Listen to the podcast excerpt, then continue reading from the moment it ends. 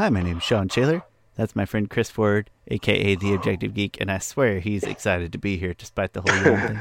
I also think that he has transmitted his cough to me through the microphone. he just coughed. we I've been coughing more and more the farther we've gone. Chris is on to week 12 or whatever of his cough now. we've uncovered a new strand of coronavirus that's transmitted through podcasts. And so, you know, listener beware. Uh, I'm just kidding. Is it too soon for that? It's probably too soon for that. Chris, how you doing, buddy? He's doing great, Good. is what he's trying to say.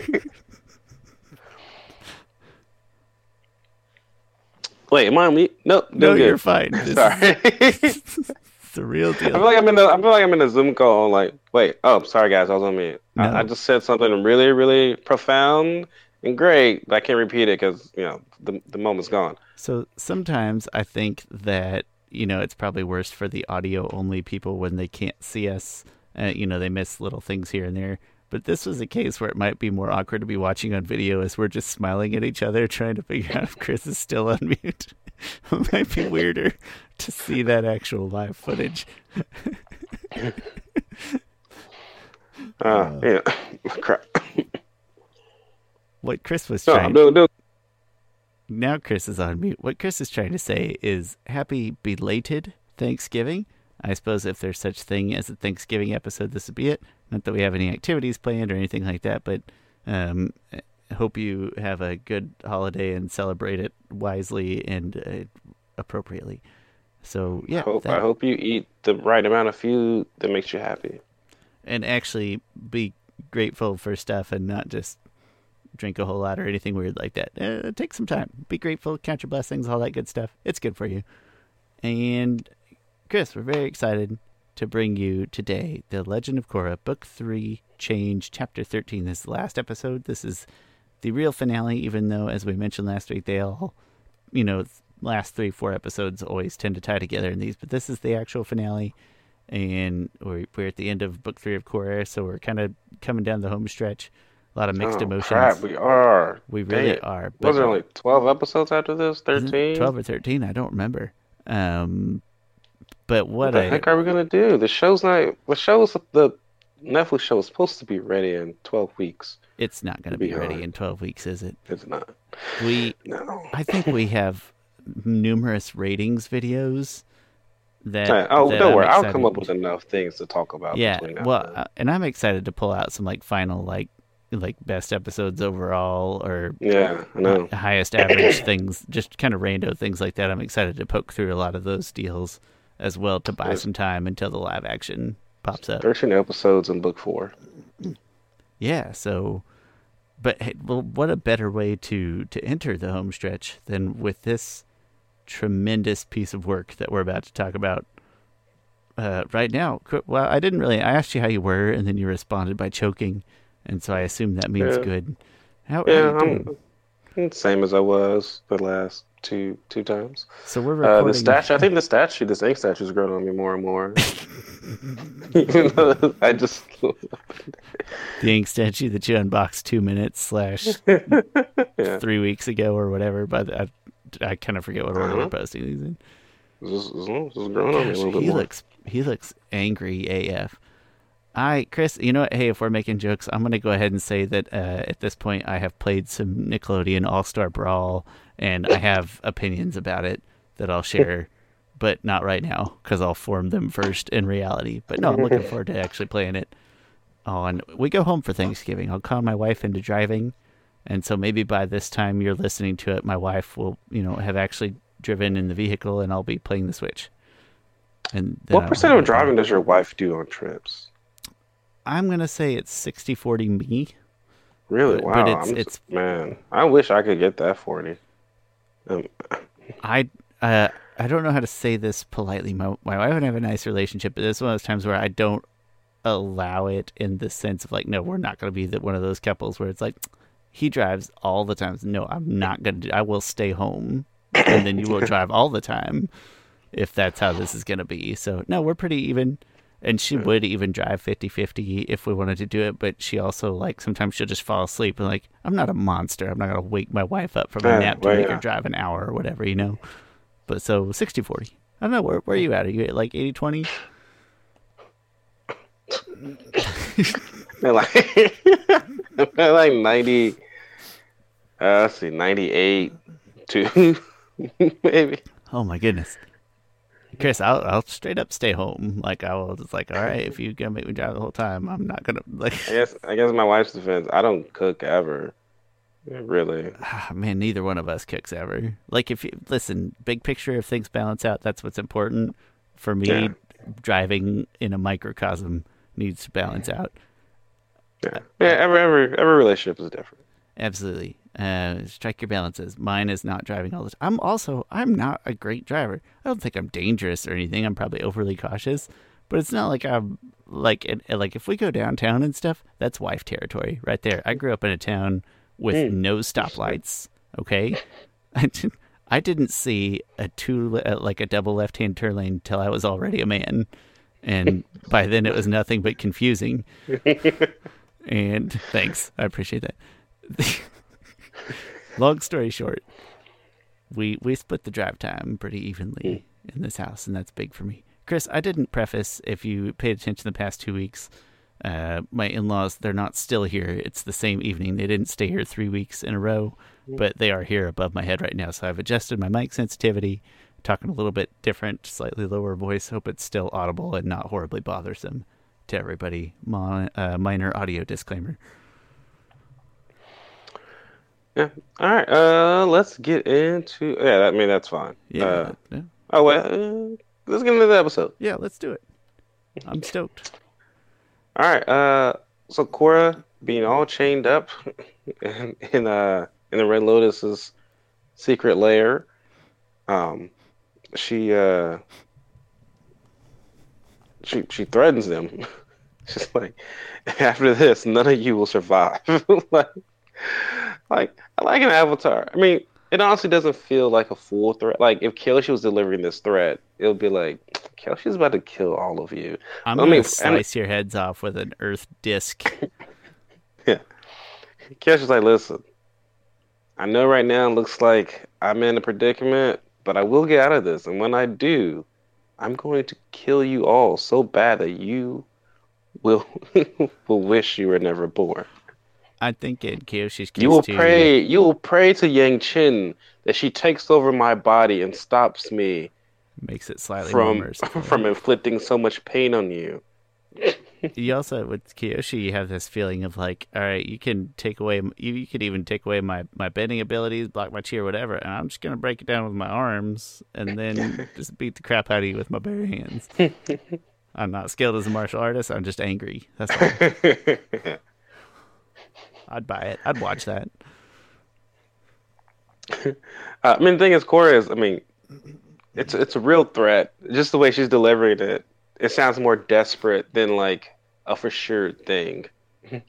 But I mean, she's she's she's uh she's you know well at this point there's only three of them left. She's I mean, she, by the end of it she's two for three, so that's That's a good number. Yeah, that's good success rate for an avatar murder.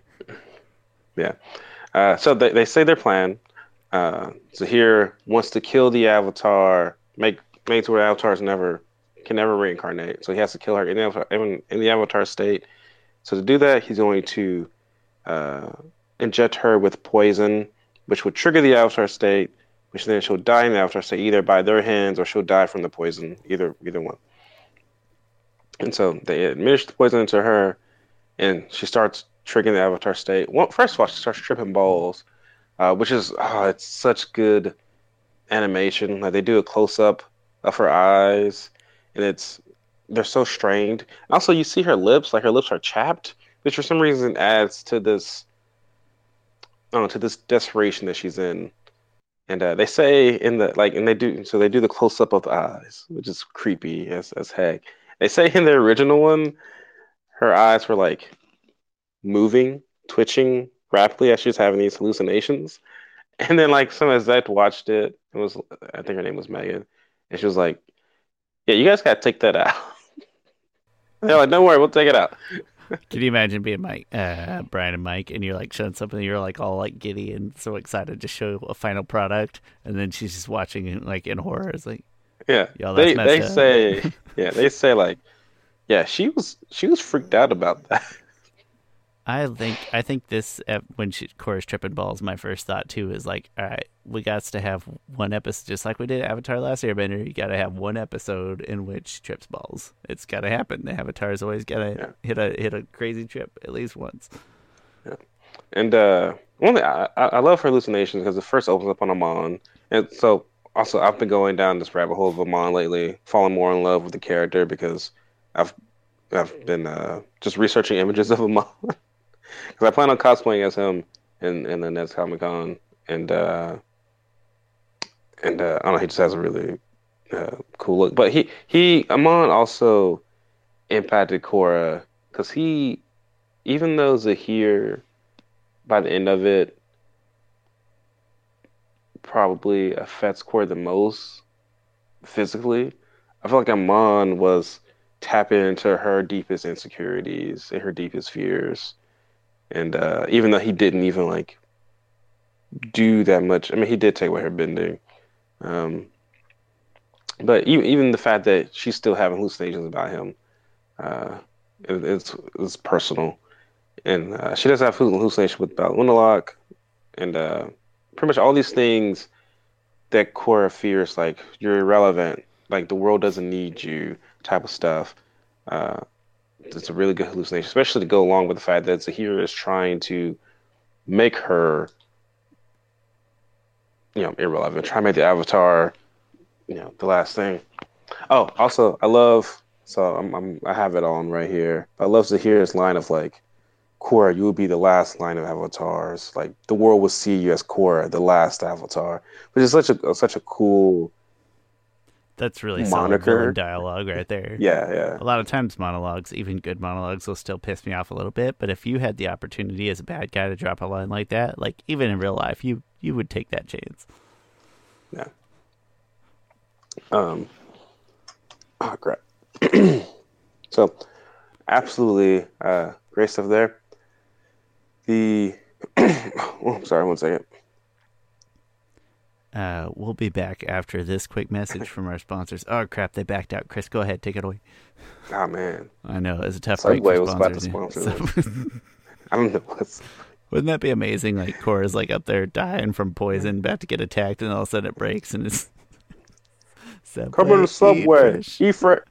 Eat what was, was it? The refresh. Eat refresh. Eat fresh. We don't I- got time for Tom Brady.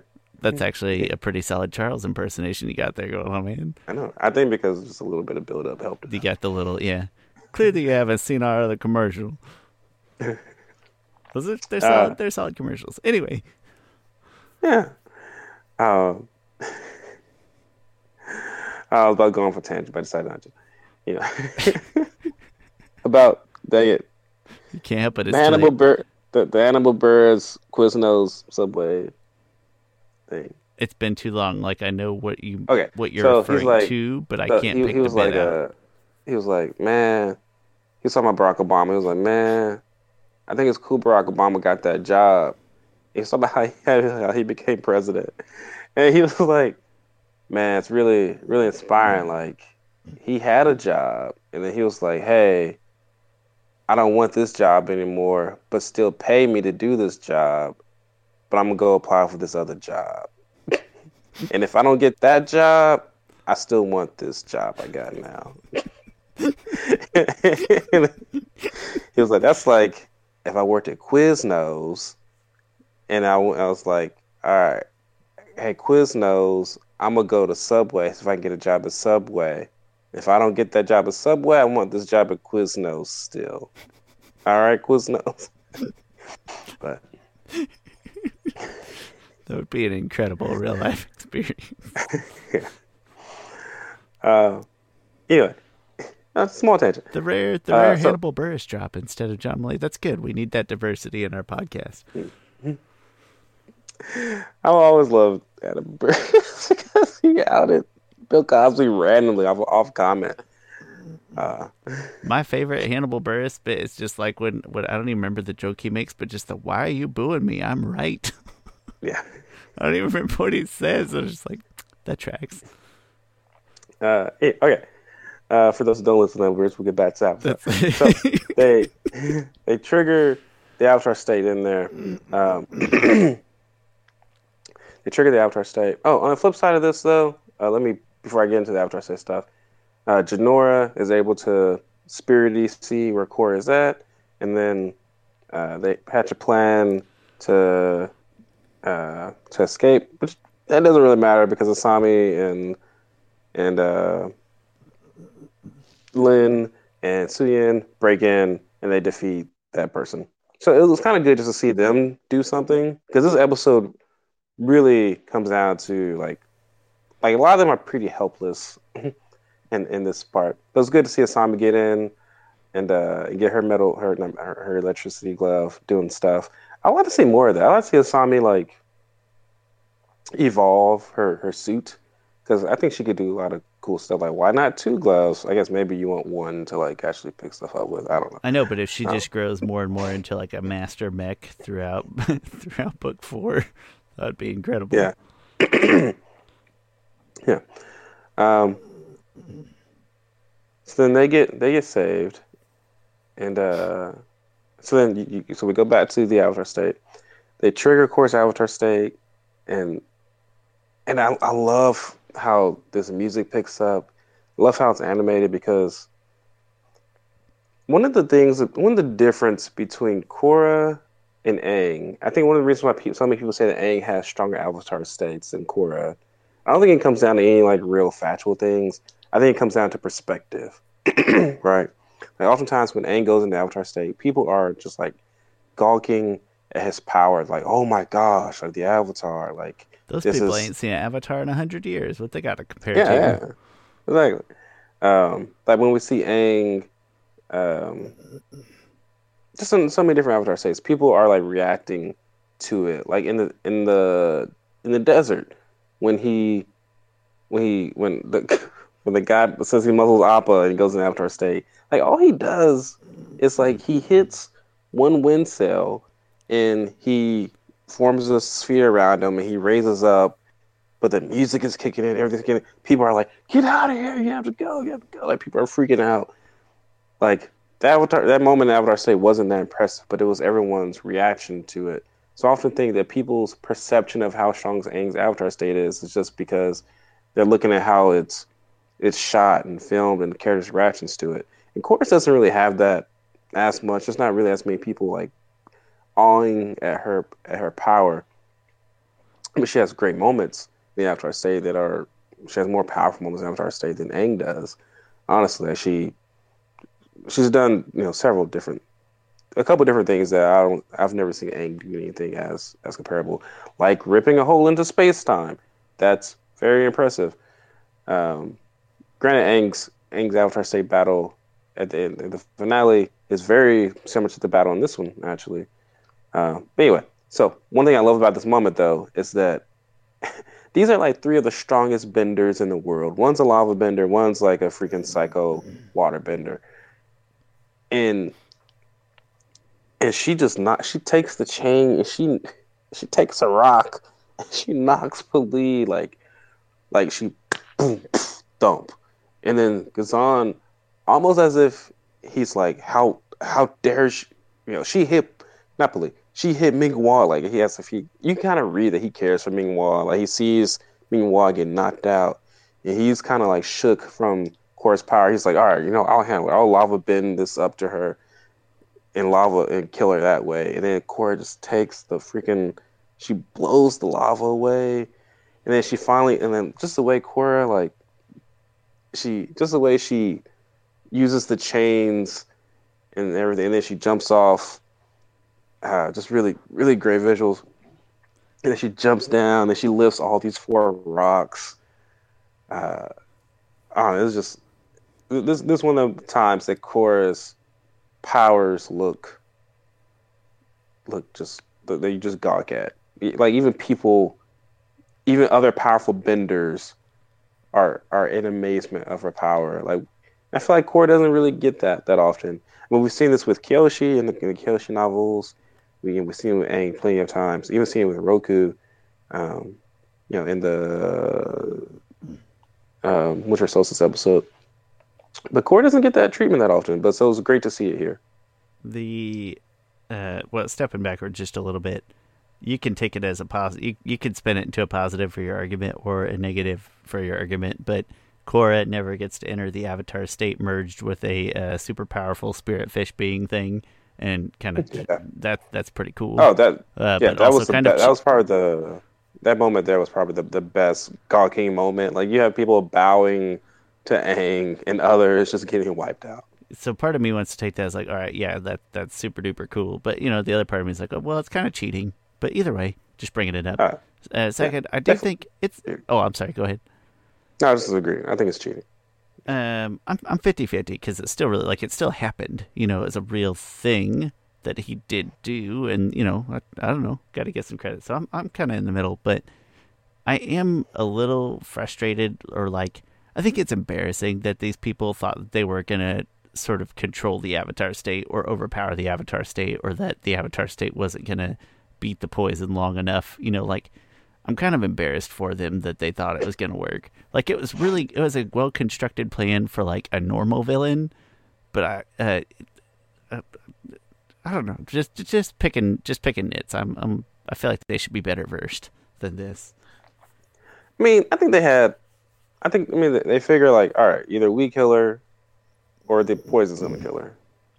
But I don't think they. I think I think I think you can be right in a certain extent where like.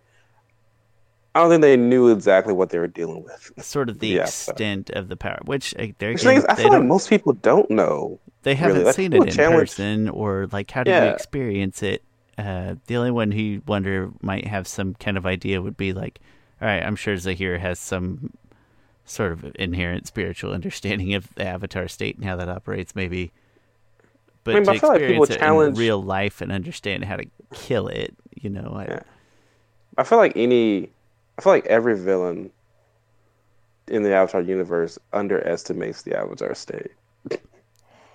I yeah that's fair Like, if, if not, why why would they fight the the the Avatar, a full fledged. you wouldn't yeah uh, the I and I don't want to. I I'm not trying to bash them too hard, but it has an element of like even us, even as the watchers, like you are kind of on board the whole time. Like this is a good plan, this is a good plan, this is a good plan.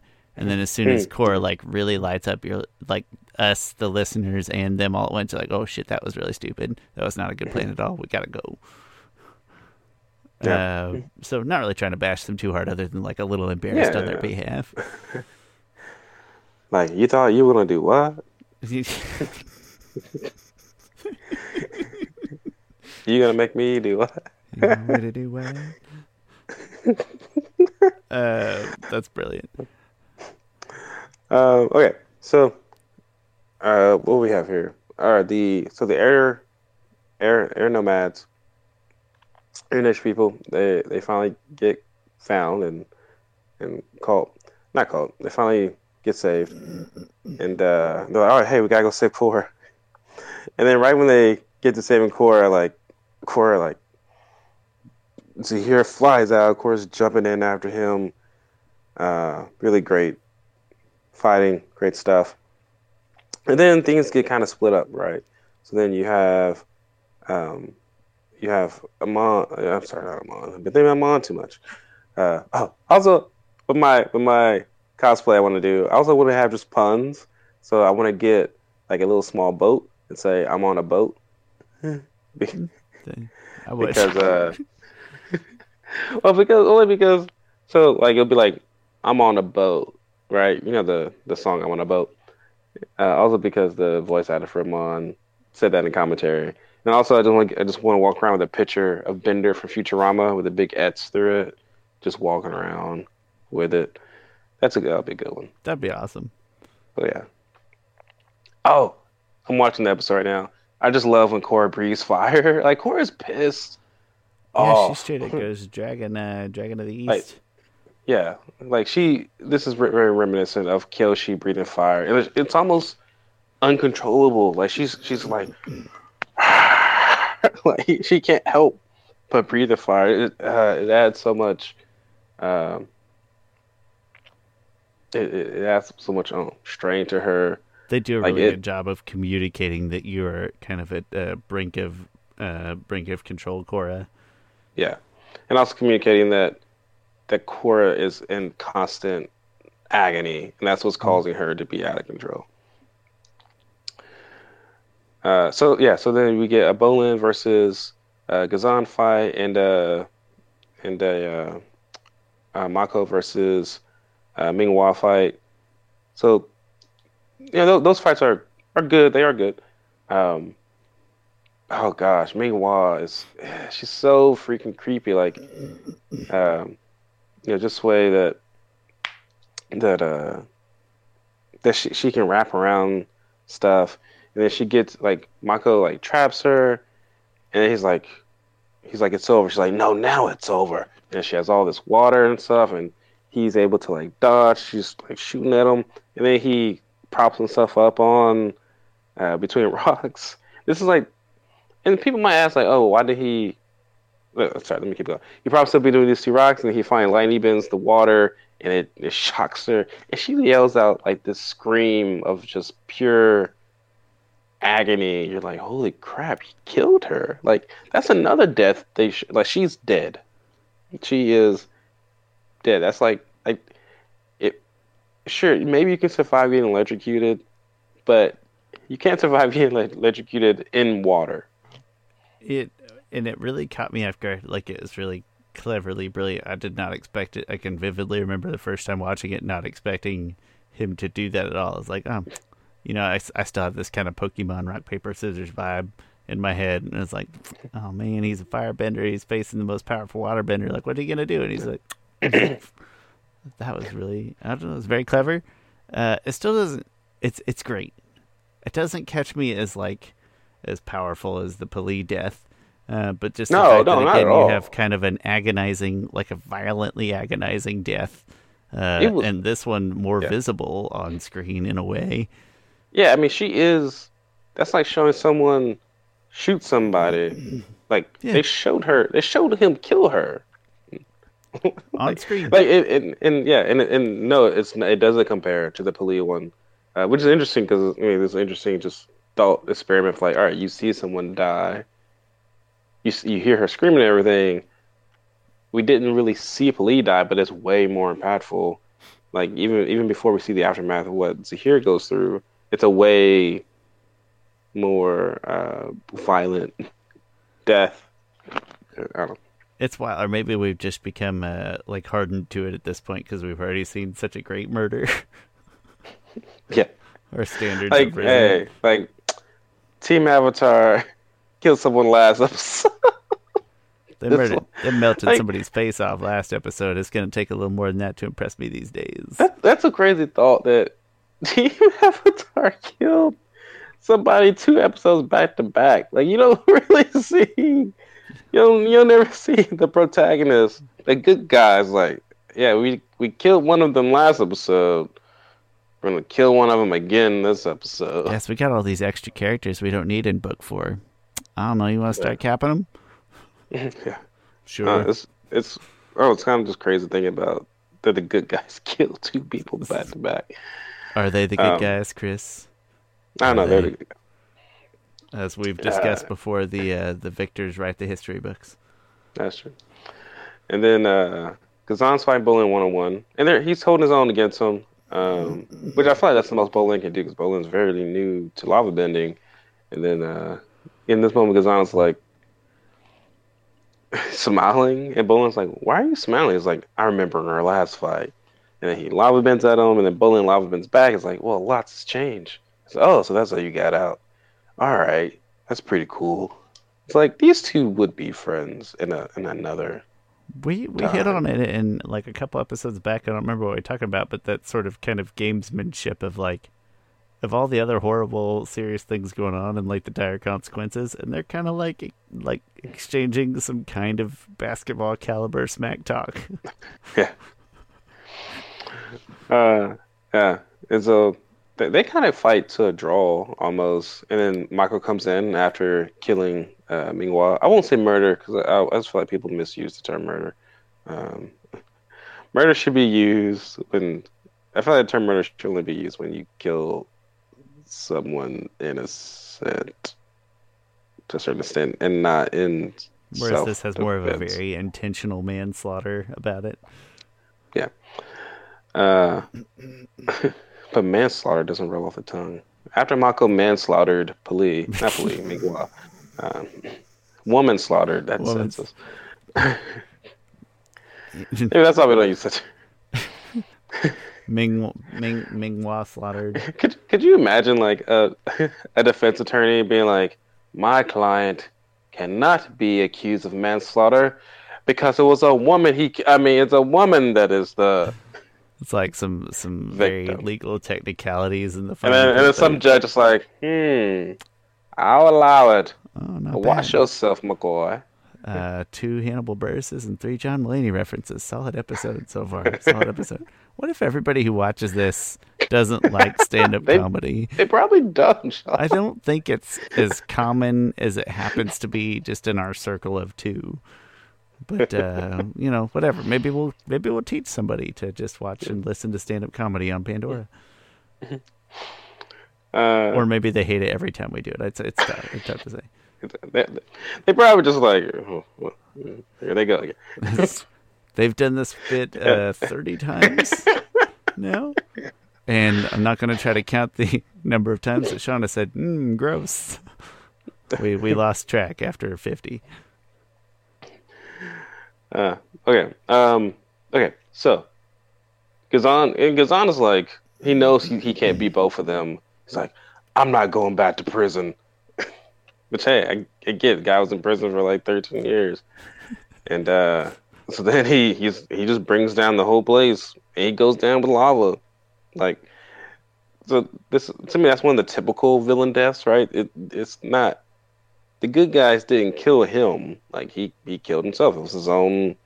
It was his own fault. Man, prison can't be that bad if they're teaching you how to drive heavy duty machinery in those places.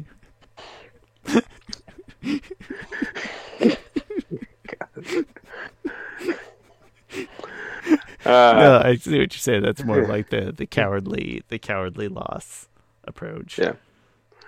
Uh, so back to the so those that fight's over with. So now we're pretty much just got the Korra versus uh, Zahir fight, which is so reminiscent of the Aang versus Ozai fight. Like the the scenery is very close. Korra is, and it's it's interesting because in this case, Korra is really playing the role of Ozai, and uh, I feel like. Well, I feel like Zahir and Aang don't really aren't that similar, but Korra is, is fighting a lot more like Ozai, right? With the power project, with the uh, with the uh, feet fire blast and stuff like that to to to uh, jump and stuff. And Korra's like she's not flying, but she is. Um, I can't think of the word. Not propelling. Um, ah, I Yeah, I can't think propelling, like air propelling, not like propeller, but air propelling yourself, kind of. Yeah. Or at least I can't think of a better word, is what it amounts to.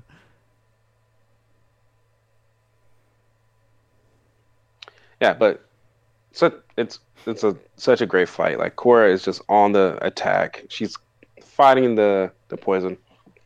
And I just want to pinpoint. There's this one scene. It's a freaking amazing scene. Uh, I should probably just wait till it gets audio visual, but no, I'll just do that. The camera is following Zahir in the air.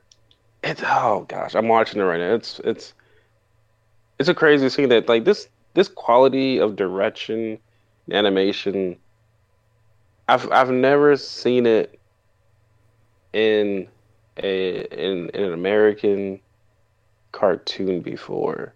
Like you see this type of stuff in anime, um, and and I, I'm I'm I'm not including the original series Avatar in that because Avatar does that uh, does very well with that also. But they also Avatar has never had a shot like this. I don't think where it's it's almost like a one shot, and they describe it as a one shot. Right, the, there's no real cuts in it. You're following Zahir. You see Korra doing earth bending at her, but then you, you're in Korra's third person, and she's being ah, the shot is just so it's so good. I, I, I don't know I don't know how they pull this off, but uh, anyway, so yeah, the fight continues to go on, and it's hard to describe the fight really because there's just a lot going on. Um, and uh and Korra just Korra keeps taking a beating. Like, there's this one scene where she's falling from this height, and then she's about to land, and she airbends just enough that it softens her blow a little bit, but she still lands on her legs, and and that's also part of what you know injures her by the end of the episode. Um, but she, yeah, it's just a rough, such a rough fight. Um, also, I want to point out that Korra is way smarter than people give her credit for. Like when she's waterbending as Zahir, she she she ices his foot. She's not necessarily trying to attack him. She ices his foot so he has something weighing him down. And you see him being weighed down because he's trying to like block the ice off, and he does it just in time. Which I Uh, love. it. I love it when there's any amount of like clever, like so often it's projectile things that I love Yeah. it when there's any amount of like kind of clever incapacitations, um, Yeah. like that. Very strong appreciation. And like she's, I feel like she's just about to defeat him too. Like she's just about to deliver this final blow, and then oh, the poison! You can see that in her. Um. Also, one thing I love about this is that this is a really good moment again of people like gawking at Korra's Power. I mean, they're not doing that necessarily, but they look so the air nomads and everyone else is just on the ground. Like they can't do anything in this fight. like they look so defenseless. You see freaking Lin just looking up. Like they're all kind of just waiting for it to end because they, they can't do anything. They're all freaking powerless. And and I'm looking at the shot now, and like you even see Kai and Bumi just one thing they've almost been killed. They're leaning on each other, looking up. Like there's such a sense of despair here and, and helplessness and powerlessness, which makes Jinora's uh, ideas and, and her wanting to keep fighting even more important. I feel like everyone else kind of gave up hope. She knew she could you know, strive a little bit more. Um, they're not Yeah, so even in the- like the glamorous part of the fighting where everybody else is getting all this great screen time. I feel like they're like I don't know. It's, it's like an underappreciated element. They're not in the in the main line here. Yeah. And even Jinora's dad is sort of giving up because someone's like, Zahir's truly flying, and, and Tenzin's like, he's unlocked ability, airbending abilities haven't been seen in in centuries. Like he he kind of has this look of just like we we we try like what what can we do like Well, it's got to be And- disheartening as it feels at that point. It's like, all right, well, Mm. there's clearly some supernatural things that are on his side. You know, yeah yeah exactly like maybe maybe, maybe he's uh, justified. Like, all right, Airbender. Okay, if he's going to become a bender, he had a one in four chance. But what are the Mm. chances that he was going to be the one to fly? You know, I, I, I that's Yeah. a special kind of disheartening that we'll probably never have to truly understand in our lifetime. Uh, so Jinora leads them, uh, leads all the air nomads through a Bagua circle, and uh, and you know they start creating a, a tornado, and uh, Zahir has Korra beat, and he's he you know, says say hello to the Earth Queen. He's about to kill her. He does the same move he did on Earth Queen, and then that tornado takes the wind from the air circle sphere around Korra. And uh and Zahir tries Zahir you can see his his plan. Is like, all right, well I couldn't kill her now. I'm gonna grab her, I'll take her, she either die now or I'll kill her later. But then the the the, the tornado is just too powerful, it's sucking uh sucking him in and, he's like, oh crap, I gotta let like Korra's too heavy. I gotta let her go. And then this is like just sweet poetic justice. The chains, like Korra, you, you thought she was out of it, but you know she just has that so much fight left in her. Like the chains that chained her up before, she latches around Zahir, and she takes them down and boom, lands them. It's very what's the word like poetic justice maybe is the right Yeah. word. Yeah. And then uh and then uh Su and and uh and Lin earth bends him to pretty much um uh immobilize him. And then, man, you get this really uh, somber moment where her dad holds her he's like, Korra, sweetie, I'm here. And she just looks up, like her eyes are still glowing in the avatar state. And she seemingly dies. Like, look, that shot to me is just so. That one moment is so impressive to me because like she's the world's most powerful being, like her in the out and her eyes glowing is a personification of that. Like this is the world's most powerful being, at her most powerful, but she's not powerful right now. She's about to die, and she's like crying through, it, through through uh through being the most powerful, and she's being cradled by her father, and she, you know, she's ended up doing this ultimate sacrifice. Um, just a great, great shot. So much great story elements I think behind that. Well, and it wouldn't even surprise us at this point. It's like, oh, we've seen people get picked off left and right. Sure, she can die by now, maybe. I don't know. yeah. Um, and then uh, Jinora's like, but you can you can save her. Yeah, the poison's made of metal. And it's funny. Uh, I was thinking to myself like, so then Spin goes takes the poison out. I'm like, why wasn't it? Why wasn't it Lin? and in the commentary, they even bring that up. They're like, yeah, so Yenna's like, you know, she's she's a lot more medical with it. Uh, you know, she she probably wouldn't like. Sure, Lin probably could take the poison out, but Lin would probably be a lot more rougher. Like, just Lin isn't as doesn't have as much finesse as Suyin does. It's uh it's gonna be like the episode of Parks and Rec where Jerry does uh like when uh, Ron Swanson is using fear as a motivational tactic, and Jerry does way more work, but way like with way more mistakes. And it's like, yeah, Sue Lin, like she can, or uh, Lin's gonna get it all out of you, but at what cost? yeah. And then uh, Zahir's like, ah, the poison's worked. Like we did it, and then they save her. And he says something, and then uh, Bolin puts a sock in it. And this classic. I don't like that he literally said, "See what I did there? I put a sock in it." Like, uh, we get it. I think most people get it. That was like a minor detail. But I was like, you know, what do you? Thing is, that's something that you would do. I feel like Sean, like just like in the last episode, you put, "See what I did there." That's actually a fair point. It's hard to disagree with that. There's tangible evidence. All you got to do is go back and watch last week's episode. Oh, nice tie-in.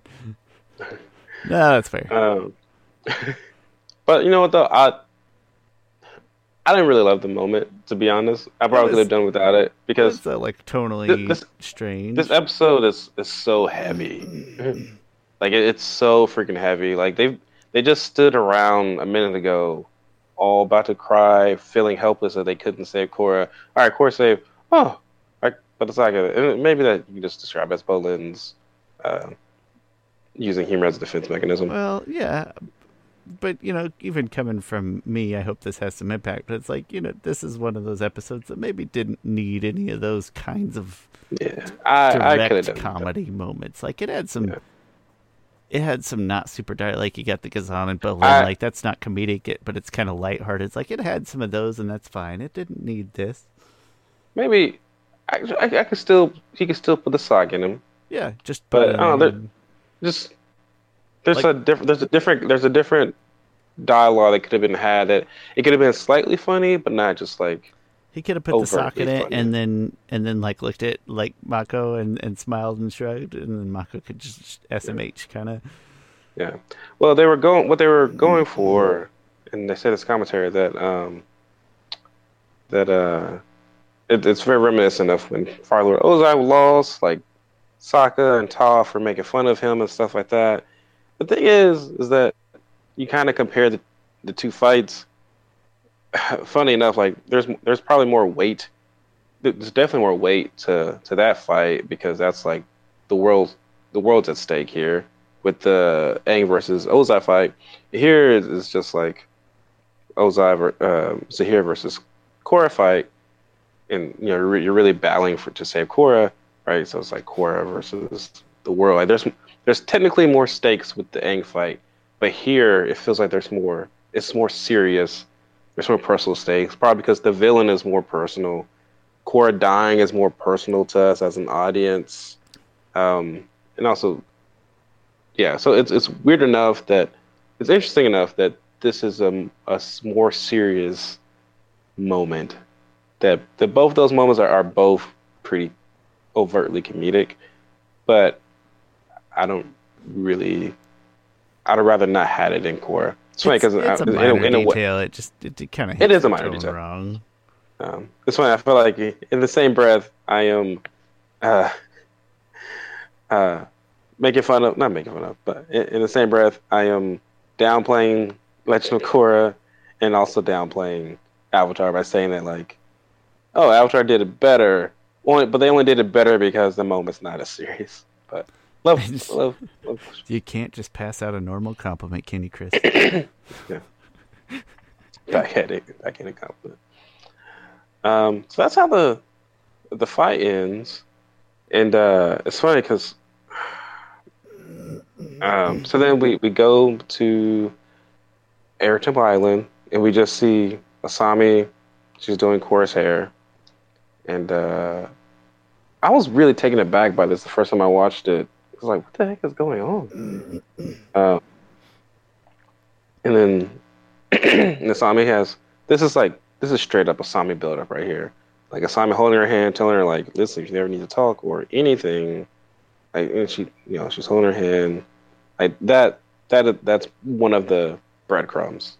And I feel like this is a very This Looking uh, back this on is a it, much bigger bread. Like I miss Yeah. a lot of other breadcrumbs, but this one was is very. Uh, that's a whole Yes, cookie right there. um, like, oh, that, that, and that's so cute that she, she, uh, you know, she got her dress and and did her hair and everything, and and uh, man, Korra just looks so down, like, like she she looks so beaten down. She looks in the mirror. She's like, yeah, yeah, great, thanks, like, thanks for doing my hair. Like she has bags underneath her eyes. She's just so despondent. But you can tell It's like there's a like uh, you know it does a really good job of, but beyond the wheelchair and then even beyond the mental component there, but the like underlying deeper physical issues. Like no, it's not like just her legs are broke or something, but like her body, her whole body is still kind of broken. Yeah.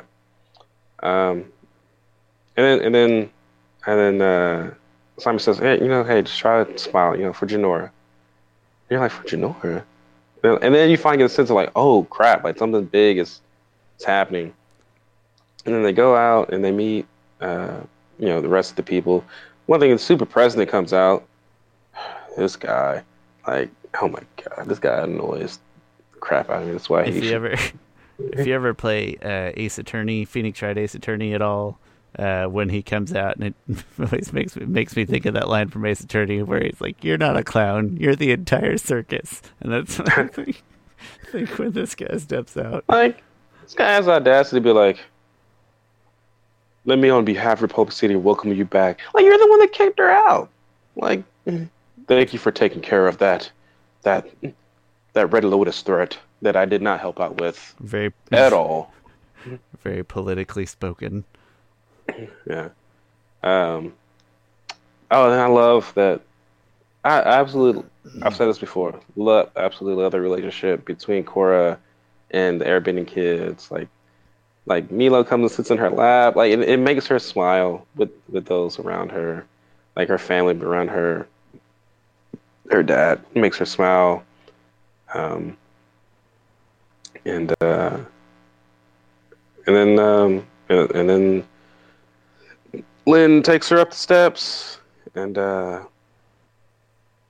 oh, and then so Korra leaves, and then President Raiko's like, "So what are we gonna do without the Avatar?" Like, shut up, you like, like you did not want the Avatar, and now you're like, "What are we gonna do without the Avatar around?" Like, oh my gosh. You just want But somebody at to like, least- pull back out a quote like, "Mm, "Excuse me, sir, uh, we have you down on record as saying a few months ago here that." Uh, Yeah.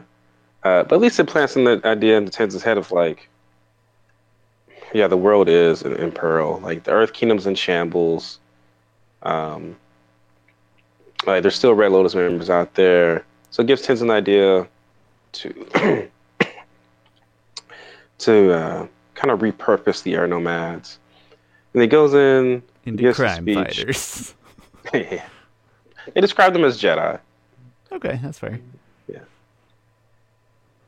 And so he gives a good speech. It's like today we're going to welcome a new master um, into the airbending, into the air nomads. But there, if, but first, you know, there will be no air new air nation without Korra. And I just love that that Korra is getting recognized.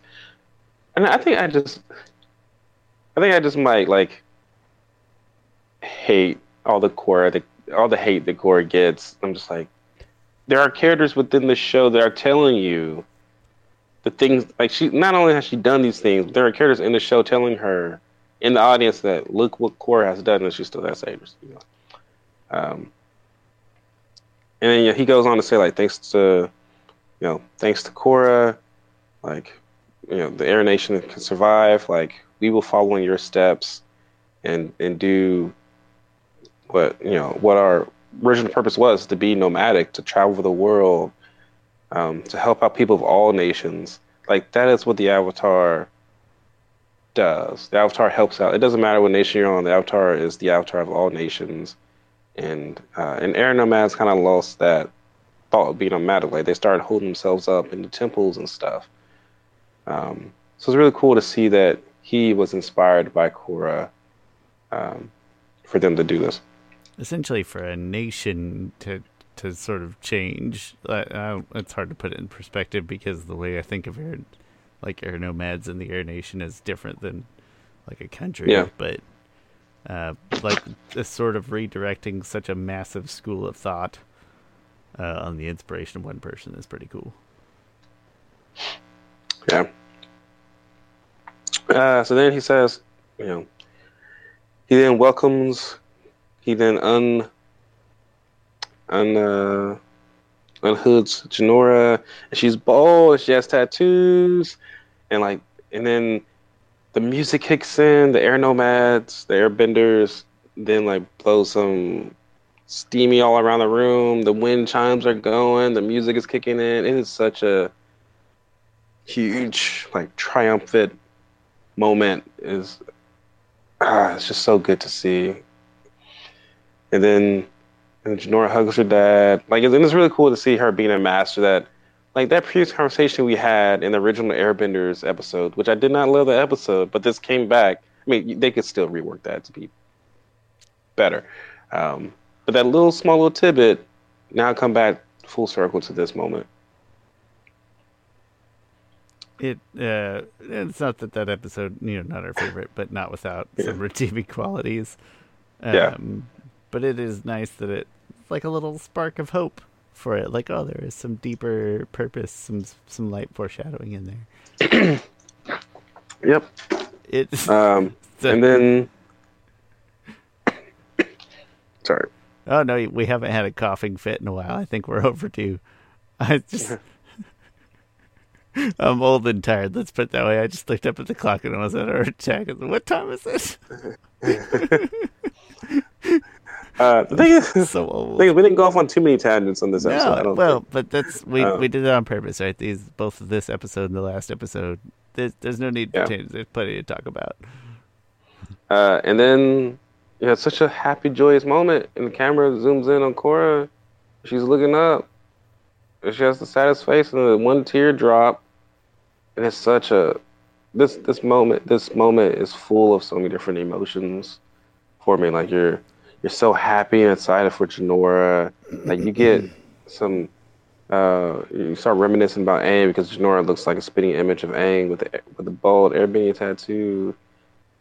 But then you like feel so sorry for Korra. Like you're, you're wondering like why is she crying exactly? Like is she crying because she feels like she's let everybody down, or is she crying because she feels like she will never be able to be the Avatar? Like these people have the air nomads have to change up what they're doing because Korra can't do it. Like she does, she she's there's so much uncertainty about her future. Oh, I this is like probably too dark, and I don't know if I care to get into it too far. But like,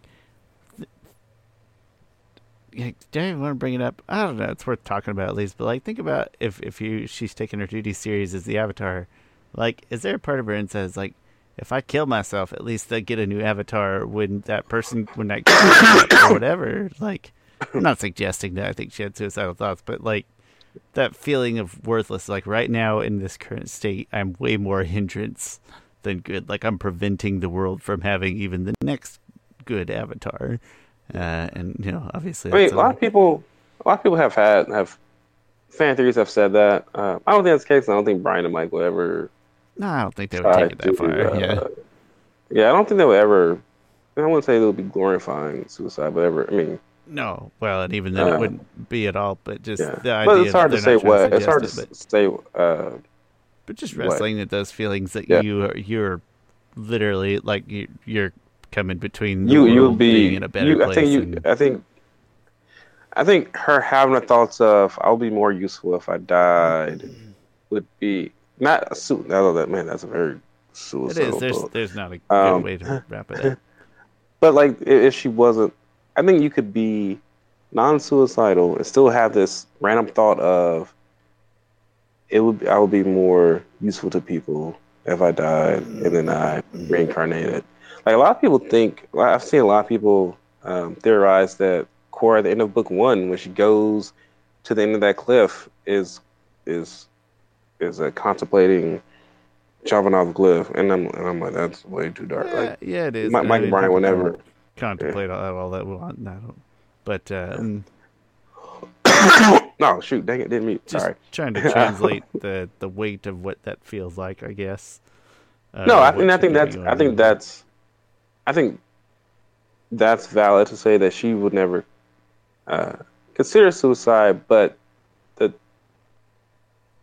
right, like I I could have like It sounds weird. I hope my wife will listen.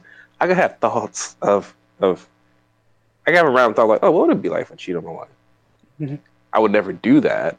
I would never consider or contemplate doing that. it's that. different than but it's like a random- ideation. Like when I talk about sui- suicidal ideation or whatever, they're not talking about the thing that you just referenced, right? They're talking about like like less hypothesis and more uh, possible actualization in between there. Um, but uh, I, I I see her go through that thought process of just like, I'm just so useless. Like, what like what what else is there like that? Like I'm no use to anybody anymore. Um, but uh, yeah, ends ends on a somber, very somber note. Like I remember when I first. Never mind. I'll get to that with my scores. Fair enough. You, uh, I mean, if you're ready, let's. oh dang! I'm sorry, guys. Sorry. Thought we, we've been talking. up on me. Yeah, we've been talking a while. Uh, so I'm sure whatever cough was already in there is just being aggravated more at this point. Uh, but no, we've been talking for a while also. So let's let's do some scores. Let's let's wrap up. All right, scores. So, IO Visual, a 10. Uh, one thing I want to say real quick is that, dang it, I forgot his name. He plays, um, I mean, the person who voices Tonraq, uh, he, he plays Raiden in the original Mortal Kombat movie. Oh no, kidding. Why can't think of The one name? that people say is good, but it's really not good. Yeah. Uh, he does a, such a great job when he's holding Korra and he's like, Korra, sweetie, it's me. Like, wake up. Like, he does such a good job of reaching into that, like, putting a lump in his throat voice type acting because he's, he's so saddened by his daughter. Um, so great voice acting there. The music, Jeremy Zuckerman, this might be one of my favorite uh, composition that he's done and musical scores. I think this and there's a, a thing in the beach that I think is done so well. Uh, man, he's like specifically when when uh, when the airbenders catch uh, Zahir, but more specifically in the in the master ceremony, ah, just done so well. Um, and of course the visuals, like I, I went before before about that shot. It, it's a remarkable shot. I don't know, like this is this is amazing animation that you. I I I do not think there's ever been an American animated show that has the same type of animation. Well, maybe if you count recently, I think with stuff like um, um, Castlevania.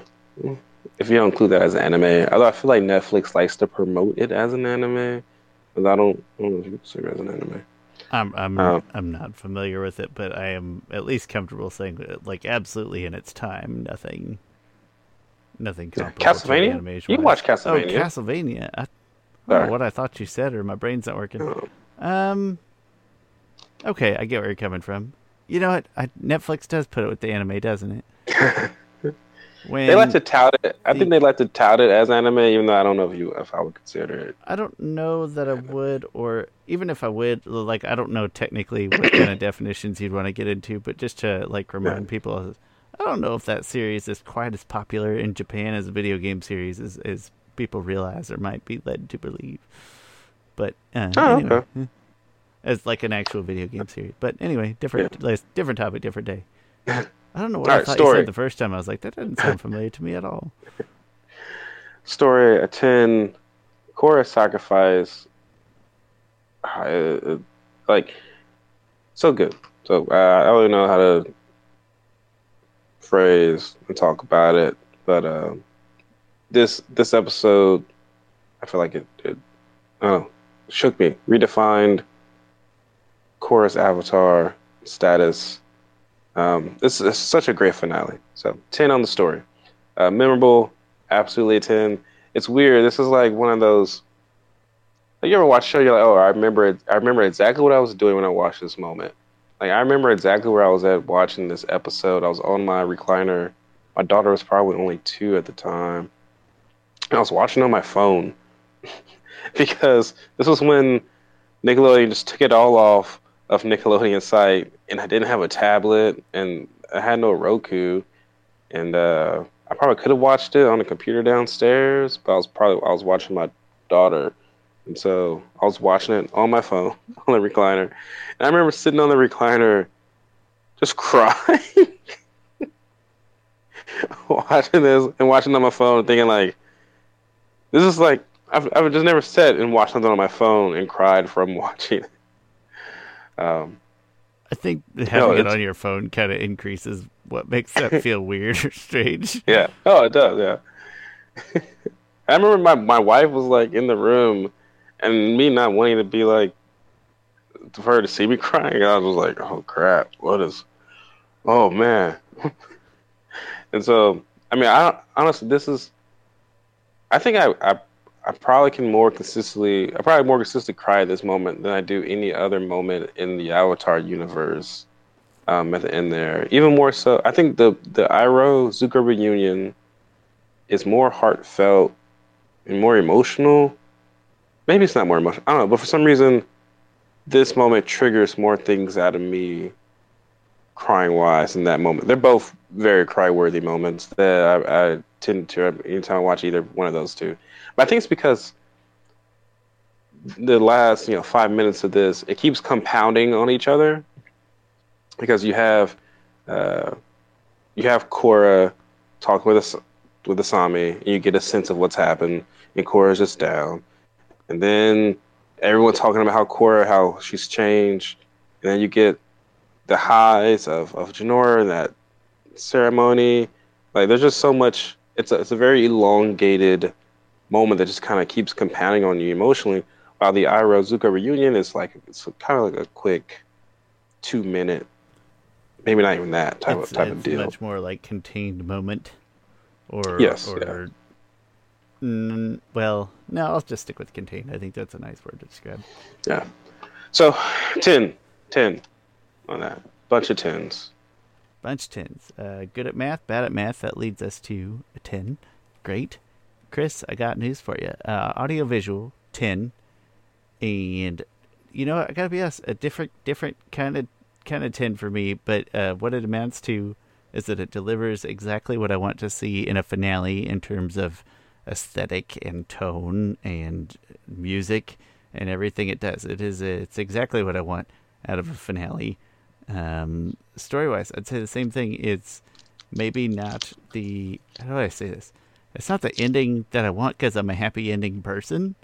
Uh, but that does not mean that it is. Uh, in fact, it absolutely does not mean because my taste is horrible that it's not just a really well tied together thing. That while it is not a happy ending, it it takes and sort of uses everything that the that the season before that the 12 preceding episodes gave it to work with uh, and mm. even the 26 or however many episodes before that uh, to work with and it puts them all really good to use and uh, to really good use and i think you already kind of said like an emotional roller coaster um, i don't know it, it uses everything as its disposal and it's fantastic and so likewise memorable same thing, 10 in that it's again, I, I, come from a place of wanting. I'm a happy ending person.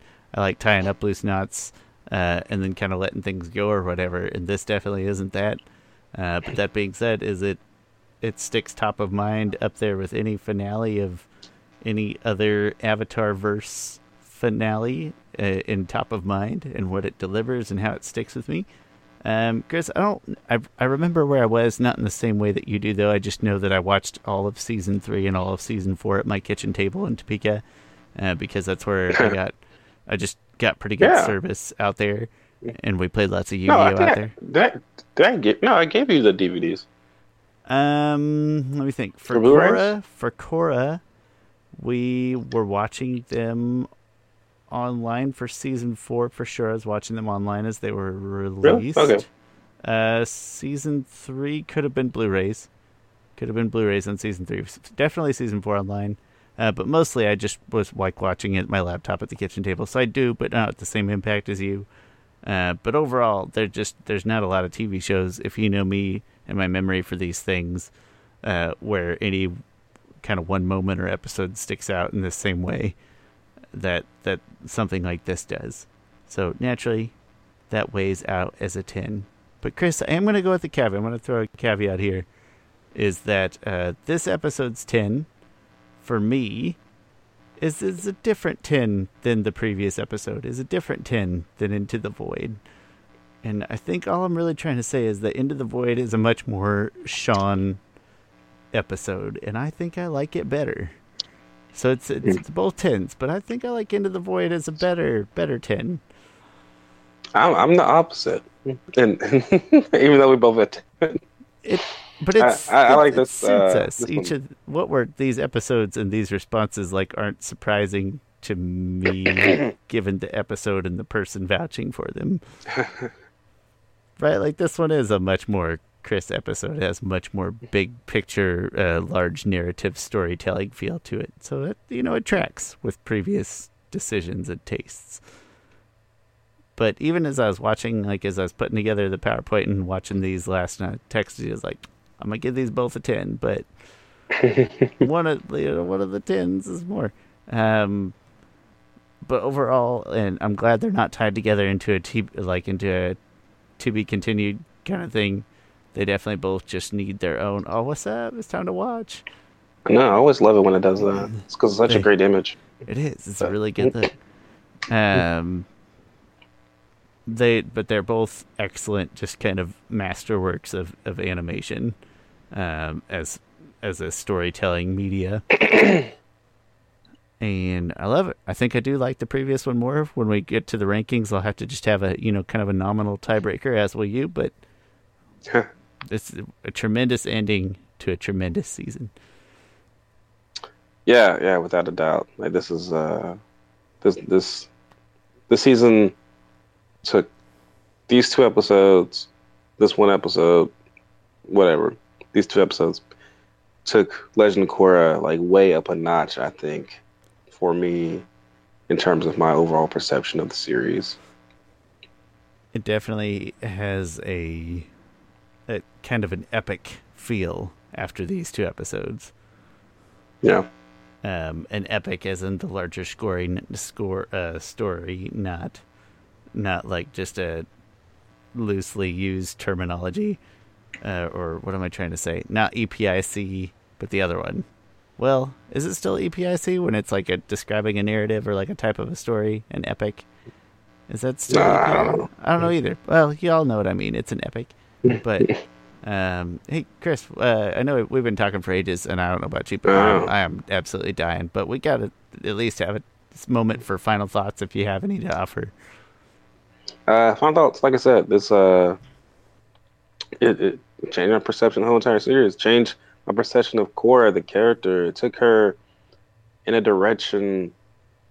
Th- this episode, I think, played with my expectations.